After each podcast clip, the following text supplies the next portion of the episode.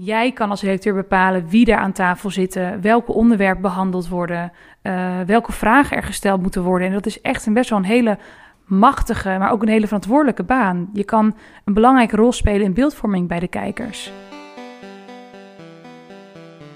Dit is Vers, een podcast over werken in de media. Elke aflevering hoor je een andere journalist over het vak. Ik ben Charmine Chavouchi, ik ben 28 jaar oud en ik werk als redacteur bij Jinek. In deze aflevering hoor je talkshow-redacteur Charmine Chavouchi. Ze werkt nu bij Jinek, maar ze begon haar talkshow-carrière bij De Wereld Draait Door. Ze vertelt over hoe ze haar droombaan bemachtigde. Welke skills je nodig hebt om een goede talkshow-redacteur te worden. En hoe belangrijk diversiteit is voor de journalistiek. Ik weet nog een keer dat ik de wereld doorkeek en toen zag ik Fernando Rixen zitten. Dat is echt een heel bekend uh, fragment ook bij DWDW. Ja. Drank, drugs en vrouwen en vervolgens naar de kloten. Het komt vaker voor in het voetbal, maar bij hem was het veel. Erg veel. Hij was een en toen kwam ineens in dat gesprek om naar voren dat hij ALS had. Dat was volgens mij niet van tevoren uh, bedacht van dat hij daarom aan tafel zou zitten. Maar het kwam zo gaandeweg, kwam het naar voren. Uh, ja. Mag ik even vragen, want ik heb, wel, ik heb je uiteraard eh, in interviews gezien, maar op. Je praat langzaam op dit moment. Um, Waar, ja. komt dat? Um, op het moment hebben we een beetje last met uh, uh, praten. Ja. een maand geleden um, het ziekenhuis gezien met ALS.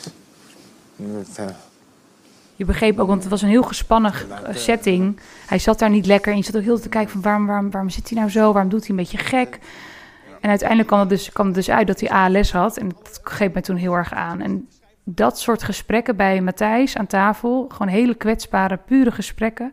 Dat is echt iets waarvan ik dacht, wauw, dat vind ik echt heel mooi voor de nationale televisie. Daar wil ik aan bijdragen.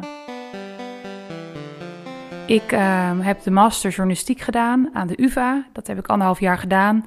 Vanuit daar heb ik stage gelopen bij Paul Witteman.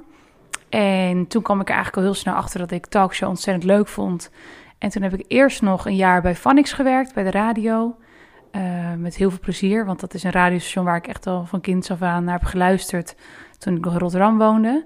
Uh, en vanuit Vanix ben ik uh, twee jaar bij RTL Nieuws gaan werken. En vanuit RTL Nieuws, dus ik heb daar op de binnenlandredactie gewerkt, ben ik bij uh, De Wilde Dordrecht gekomen, wat echt mijn grote droom was. Ik dacht, oh, hoe leuk is het om voor een programma te werken waar het alleen maar gaat over de mooie dingen in, het leven. Een soort utopische setting.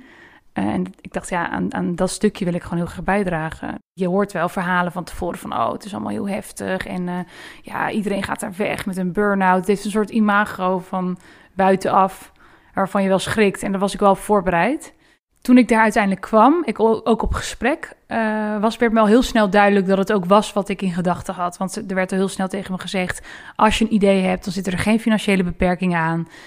Um, bedenk wat en we gaan het gewoon maken. Maar het moet een goed idee zijn. Sky was the limit. Zo'n gevoel had ik bij het programma. Van er zitten geen beperkingen aan aan wat je kan maken. Ziyech kiest voor een pauzetje. Legt hem klaar. Ja, natuurlijk daar. Het is de telepathie van de eeneindige voetbaltweeling. Hakim Ziyech, Quincy Promes. Ziyech die had uh, gescoord voor, uh, voor de Champions League. En dat stond toen echt groot in de kranten. Voorpagina volgens mij nog van de Telegraaf en het AD. En toen had ik bedacht van kunnen we niet jonge Ajaxiden um, naar de studio halen. Dus ik ben toen, en ik kende één jongen uh, bij Jong Ajax. Dus ik heb hem gebeld en hij vond het te gek. En toen heeft hij zijn vriendjes gebeld. Toen ging het balletje een beetje rollen. En toen uiteindelijk uh, had ik natuurlijk Ajax aan de lijn. Die zei, nou, dat gaan we mooi niet doen. Want privacy, jongen, die kinderen zijn klein. Dus uh, helaas, de deuren gaan, gaan dicht. En toen, um, maar Matthijs vond het wel een heel leuk idee. Maar de dag was al natuurlijk een beetje voorbij. Het was denk ik rond vier uur. En er zijn natuurlijk ook redacteuren met allerlei andere onderwerpen bezig. En toen zei Matthijs toch om vier uur van... ja, ik vind dat idee van Charmine toch heel leuk. Laten we toch even kijken of we daar wat van kunnen maken. Misschien met amateurclubs. Uh, dan moet je voorstellen dat je jonge voetballetjes naar de studio uh, moet halen. Dus ik heb toen een vriend gebeld. Die werkte bij een sport, uh, sportwinkel, voetbalwinkel. En die heeft toen ook allemaal andere vrienden gebeld. En zo in binnen een uur tijd heb ik gewoon zes, uh, samen met collega's natuurlijk, uh, zes kleine jongetjes naar de studio gehaald. En het was echt een waanzinnig mooi uh, gesprek. En het heeft ook heel veel losgemaakt. Wij hebben het gevoel, misschien jij ook wel, dat dit misschien wel het laatste jaar is van Ziyech bij Ajax. Hij is te goed. Ja. er zijn grote clubs en die betalen meer. En misschien wil hij een keer in Barcelona kijken of in Liverpool. Naar welke club zou die moeten gaan? Juventus. Juventus? Ja. Naar Italië? Weet jij het? Ja, ik zou een club in Engeland. Want in Engeland krijg je meer betaald. En daar zijn zeg maar. En dan zijn de clubs zeg maar ook een, beetje een hoger niveau.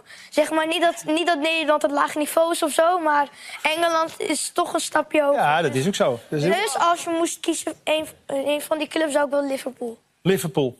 Dat is dan een voorbeeld waarvan ik zeg, sky is the limit. Want het is dan niet meer dat tijd een rol speelt. Het is gewoon, gaat gewoon fixen, wil het, doe het. En ik verwacht dat, dat er wat is om vijf uur. Uh, en dat je gewoon met z'n allen als de malle gewoon aan het bellen bent. En uh, zie je naar de studio haalt. Jij hebt hem ontmoet volgens mij, hè? Ja. Uh, samen op de foto? Daar, daar, daar ben je? Daar ja. ben je? Waar was dit? bij mijn vaders restaurant. Hij komt daar vaker. En wat eet hij dan? Mm, Wat weet Kijk, Wat eet hij dan? Ja, misschien zo. Lievelingsgerecht. In het eerste seizoen, toen ik bij De Wereld Door begon, was het echt heel uh, wit eigenlijk. Ik was de enige van kleur op een redactie van ongeveer, denk ik, 30 mensen. Ja, het laatste seizoen is dat wel echt veranderd, voor mijn gevoel. Um, er kwamen veel meer mensen van kleur bij. Um, dus de setting werd daardoor ook heel anders. Het, was, het werd echt wat diverser. Ook uh, in, op samenstellervlak, dus de eindredacteuren kwamen ook twee vrouwen van kleur bij. Dus dat verandert wel iets in de dynamiek van, van zo'n redactie. Nou, ik merkte dat als ik bijvoorbeeld dan met ideeën kwam, dat dan meer, meer mensen begonnen te knikken. Of dat mensen riepen van, oh, dat is leuk. Terwijl bijvoorbeeld in het eerste seizoen toen ik er werkte... en ik noemde bijvoorbeeld Shep Galet, uh, die artiest die ik toen heel graag in de studio uh, wilde uitnodigen... dat niemand echt enthousiast reageerde. Dat iedereen zoiets heeft van, ja, wie is dat dan? En dat kost, dat kost best wel veel moeite in de zin van... je moet dan heel, veel heel erg geloven in je gast of in je onderwerp... om dat pad te creëren... Um, dus dan moet je met heel veel overtuigingskracht keer op keer blijven herhalen in een vergadering van jongens, het is echt heel leuk, hij is echt een grote ster.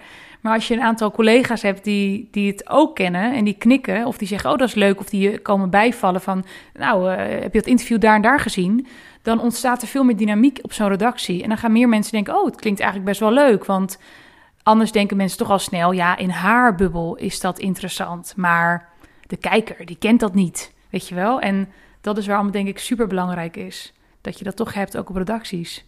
Ik denk dat daar nog wel echt een slag in te slaan is. Ik heb wel het idee dat het heel erg belangrijk is en dat het heel belangrijk wordt gevonden. En dat het steeds ook natuurlijk meer wordt met de tijd. Natuurlijk ook vooral naar die Black Lives Matter movement uh, van, van, van afgelopen zomer. Maar ik denk dat er nog heel veel mee gestoeid wordt. Ik denk dat het belangrijkste is dat, dat er naar mensen die aan de knoppen zitten, dat die inclusiviteit begrijpen en het belangrijk vinden. En dat, dat, dat ze het ook echt willen veranderen. Dat kunnen eindredacteuren zijn, maar het kunnen ook hoofdredacteuren zijn, adjunct hoofdredacteuren. Want die gaan er uiteindelijk over. Anders is het toch een beetje, als redacteur, is het toch een beetje dweilen met de kraan open. Je kan kleine veranderingen aanbrengen, maar niet, niet het programma volledig veranderen. Dat is een te grote opdracht. Ik merk zelf heel erg, ik ben nu ook stagebegeleider bij Jinek, dat echt de jonge generatie, ik zie, ja, dan verschillen we, schelen we misschien vijf of zes jaar, maar die kijken al zo anders naar de wereld. Dat valt me zo op. En wat ik hun zou willen meegeven is als je een ander netwerk hebt of je hebt een uh, bepaalde specialisatie en je ziet dat op de redactie daar weinig gehoor aan, aan wordt gegeven of dat je daarin toch alleen voelt, besef dat dat dat zo is, maar dat je dat pad gewoon moet vrijmaken. En dat het echt niet makkelijk is, dat gaat met hobbels. Maar het is wel heel dankbaar als je het uiteindelijk doet. En je zal de erkenning, denk ik, meer krijgen van mensen van buitenaf. Dus je netwerk, de mensen die het ook belangrijk vinden. En probeer daar vooral heel veel uh, waardering uit te halen. En, en vooral vanuit jezelf. En het pad gewoon een beetje vrij te maken. Dat is denk ik wat ik heel veel mensen zou willen meegeven. Het kan alles zijn. Hè? Dat kan ook LHBTQI zijn. Dat kan uh, klimaatverandering zijn. Als jij dat belangrijk vindt en je wil daarin beeldvorming veranderen. Of je wil daarin een bijdrage leveren bewandel dat pad en maak het pad ook vrij voor alle generaties die volgen. Na twee jaar bij De Wereld Door te hebben gewerkt, stopte het programma. En toen heb ik de overgestap gemaakt naar Jinek. Uh, we beginnen eigenlijk altijd met het nieuws volgen, het nieuws lezen. Uh, ik begin al ochtends met. Ik lees altijd NOS Week Update. Dat vind ik heel fijn. Gewoon even een overzicht van, nou, dit kunnen we vandaag verwachten. Dit speelde er afgelopen nacht. En uh, ik lees even snel een krantje. Dat is voor mij vaak de Volkskrant. En vervolgens uh, uh, luister ik onderweg op de fiets, luister ik Radio 1. En dan kom ik aan op de redactie met alle collega's, gaan we vergaderen. Dan bespreken we even, nou jongens, wat is vandaag het nieuws van de dag? Want we hebben altijd een actuele onderwerp. Dat is altijd de één, het eerste onderwerp, het eerste onderwerp. En ehm, dan gaan we gewoon pitchen. Dus dan zeg je, nou, jongens, vandaag is een grote zaak, dit en dit, dit. We kunnen die en die, die uitnodigen. En zo zijn alle redacteuren hebben zo hun eigen inbreng. En dan worden er een beetje vanuit de, de, de eindredacteur die zegt, nou, dit vind ik leuk, dit vind ik leuk, daar gaan we op inzetten. die belt nog even met de presentator en met de, eind, met de hoofdredacteur. En die zullen geven ook richting wat ze leuk vinden voor de dag, voor de avond, wat, wat de uitzending goed zou kunnen gebruiken. En dan uh, rond een uurtje of 12, 1 uur weten we ongeveer wat we gaan doen. Dan heb je ook je gast een beetje gesproken. Die hou je een beetje aan de lijn. Um, en je zegt dan nou rond 1 uur gaan we knopen doorhakken. En om 1 uur zeggen we nou gaan we, gaan we, gaan vandaag gaan we deze koers uh, bewandelen. Deze gasten horen daarbij. En dan ga je die mensen bevestigen. En dan ga je gewoon als de malle aan de slag. Dat houdt in voorgesprekken voeren, uitvoerige voorgesprekken voeren. Uh, dus de juiste vragen stellen waarvan je denkt, die die kan Eva ook stellen vanavond in de uitzending.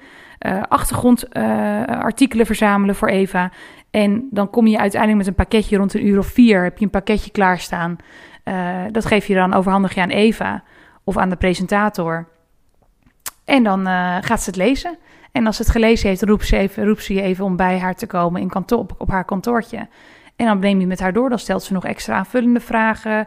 Dan wil ze nog misschien dingen aanpassen in je vraagstellingen. Want je hebt ook natuurlijk voor haar een soort opzet gemaakt. Dus daarin staan de vragen die ze precies moet stellen aan de gast. Nou, dan kan ze nog het een en ander aanpassen. Of zegt ze, ik wil toch nog dat je deze vraag daaraan toevoegt. Ga je dat allemaal fine-tunen en dan is het klaar. Dan, is het, dan gaan we de repetitie in. En dan gaan we een rollenspel doen. Dus dan speel je eigenlijk de gast. En vervolgens uh, komen je gasten binnendruppelen om een uurtje of negen. Want onze uitzending begint om tien uur. En dan is het uh, gasten opvangen. Um, dat vind ik eigenlijk ook wel een van de leukste dingen om te doen. Dus je gaat even met je gast zitten.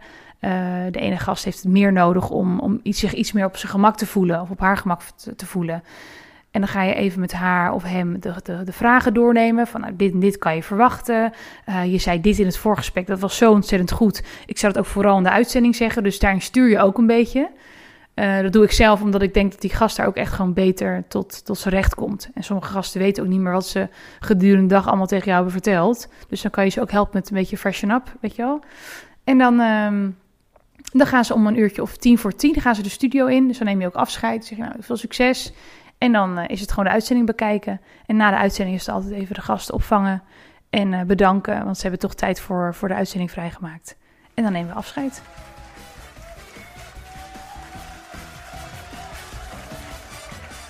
Bij een talkshow heb je altijd verschillende redacteuren. Je hebt sportredacteuren, je hebt uh, mediaredacteuren, je hebt uh, nieuwsredacteuren, wat ik natuurlijk lange tijd ben geweest, ook bij De Wereld Door en nu ook bij Jinek. Um, dus je moet gewoon eerst kijken natuurlijk allereerst waar ligt je hart. Als het bij nieuws ligt, nou, dan moet je dus ook eh, vooral het nieuws volgen. Uh, daar moet je dus in, geïnteresseerd zijn. Uh, ik denk dat het belangrijk is dat je overtuigingskracht hebt, dus dat je dingen goed kan pitchen. Dat je invoelend bent, dus dat je andere gasten goed kan aanvoelen waar ligt hun, uh, hun, hun, waar ligt hun belangrijkste deel van hun, van hun verhaal. Um, dat je goed kan luisteren en gewoon echt onder hoge stress kunnen werken. Dat moet je leuk vinden. Dat je het leuk vindt dat je denkt, oh lekker weer een deadline. Ik ga daar zelf heel goed op. Als ik, als ik een deadline heb, dan ga ik harder werken. Maar als ik over een week iets moet inleveren, ja, dan, dan wordt het voor mij lastiger. Dus dat moet bijpassen. De eerste stap is denk ik een goede stageplek bij een talkshow. Of als dat moeilijker, hè, dat is misschien wat lastiger, bij een dagelijks radioprogramma of een dagelijks tv-programma. Wat minder leuk is aan werken bij een talkshow is, je moet gewoon wel ook heel vaak werken met bepaalde ego's. Um, persoonlijkheden, bekende Nederlanders. Ik vind dat zelf het minst leuke, eerlijk gezegd. Uh, die hebben allerlei eisen of dit mag niet, dat mag niet. En daarin werk je gewoon minder vrij. Of, of ze willen, sommigen willen ineens een voorgesprek doen met je, omdat ze al weten hoe het allemaal gaat. Daar moet, daar moet je van, van houden, dan moet je ook goed kunnen het heeft natuurlijk heel erg de image van hè, glamorous en je, je, je hebt, je, hebt, je, je, je, keiharde deadlines en je mag met iedereen aan de lijn hangen, et cetera. Maar je moet daarin ook denk ik beseffen dat je best wel een dienstbaar beroep, hebt. Je moet uh, de presentator vooral inlichten voor wat ze straks op televisie gaat, gaat vertellen. Um, en je moet met ego's kunnen werken, dus het, het gaat niet, het draait niet om jou. En dat is denk ik heel belangrijk om te beseffen dat je daarin, dat je rol gewoon heel, ook heel dienstbaar is. Ja, salaris bij een talkshow is natuurlijk wel bepalend of je dan bij NPO werkt of bij RTL. Bij RTL liggen de, de, de salarissen gewoon hoger. Um, en bij NPO werken ze natuurlijk met vastere schalen. Ehm, en het is eigenlijk best wel prima, want ook bij de NPO heb ik ook gewerkt. Het is, het is gewoon een beetje bepalend of je, wat je, hoeveel jaar ervaring je hebt, hoe oud je bent. Ehm, en dat is, je kan er echt prima van leven, echt. Wat ik echt heel erg leuk vind aan talkshows, is dat ik iedere dag met andere mensen aan de lijn ben. Die me iedere dag weer een nieuwe college geven aan de telefoon. Ik mag ze vragen wat ik wil. Ik mag, uh, ik mag ze helemaal uithoren. Uh, en over alles weet je een beetje iets. Het is nooit dat je natuurlijk over één onderwerp compleet expert bent. Je kan een portefeuille opbouwen natuurlijk. Um, maar je weet over alles iets. Dus als je op een verjaardagsfeestje komt en daar loopt een psycholoog rond of een advocaat, je weet iets over hun werk, werk, uh, werkomgeving of over hun werk, waar ze mee bezig zijn, wat er in hun werkveld speelt. En dat is denk ik ontzettend leuk, dat je weet wat in de samenleving gaande is. Dit was aflevering 1 van de podcast Vers. In de volgende aflevering vertelt politiek verslaggever Marloes Lemson je alles over werken op het Binnenhof.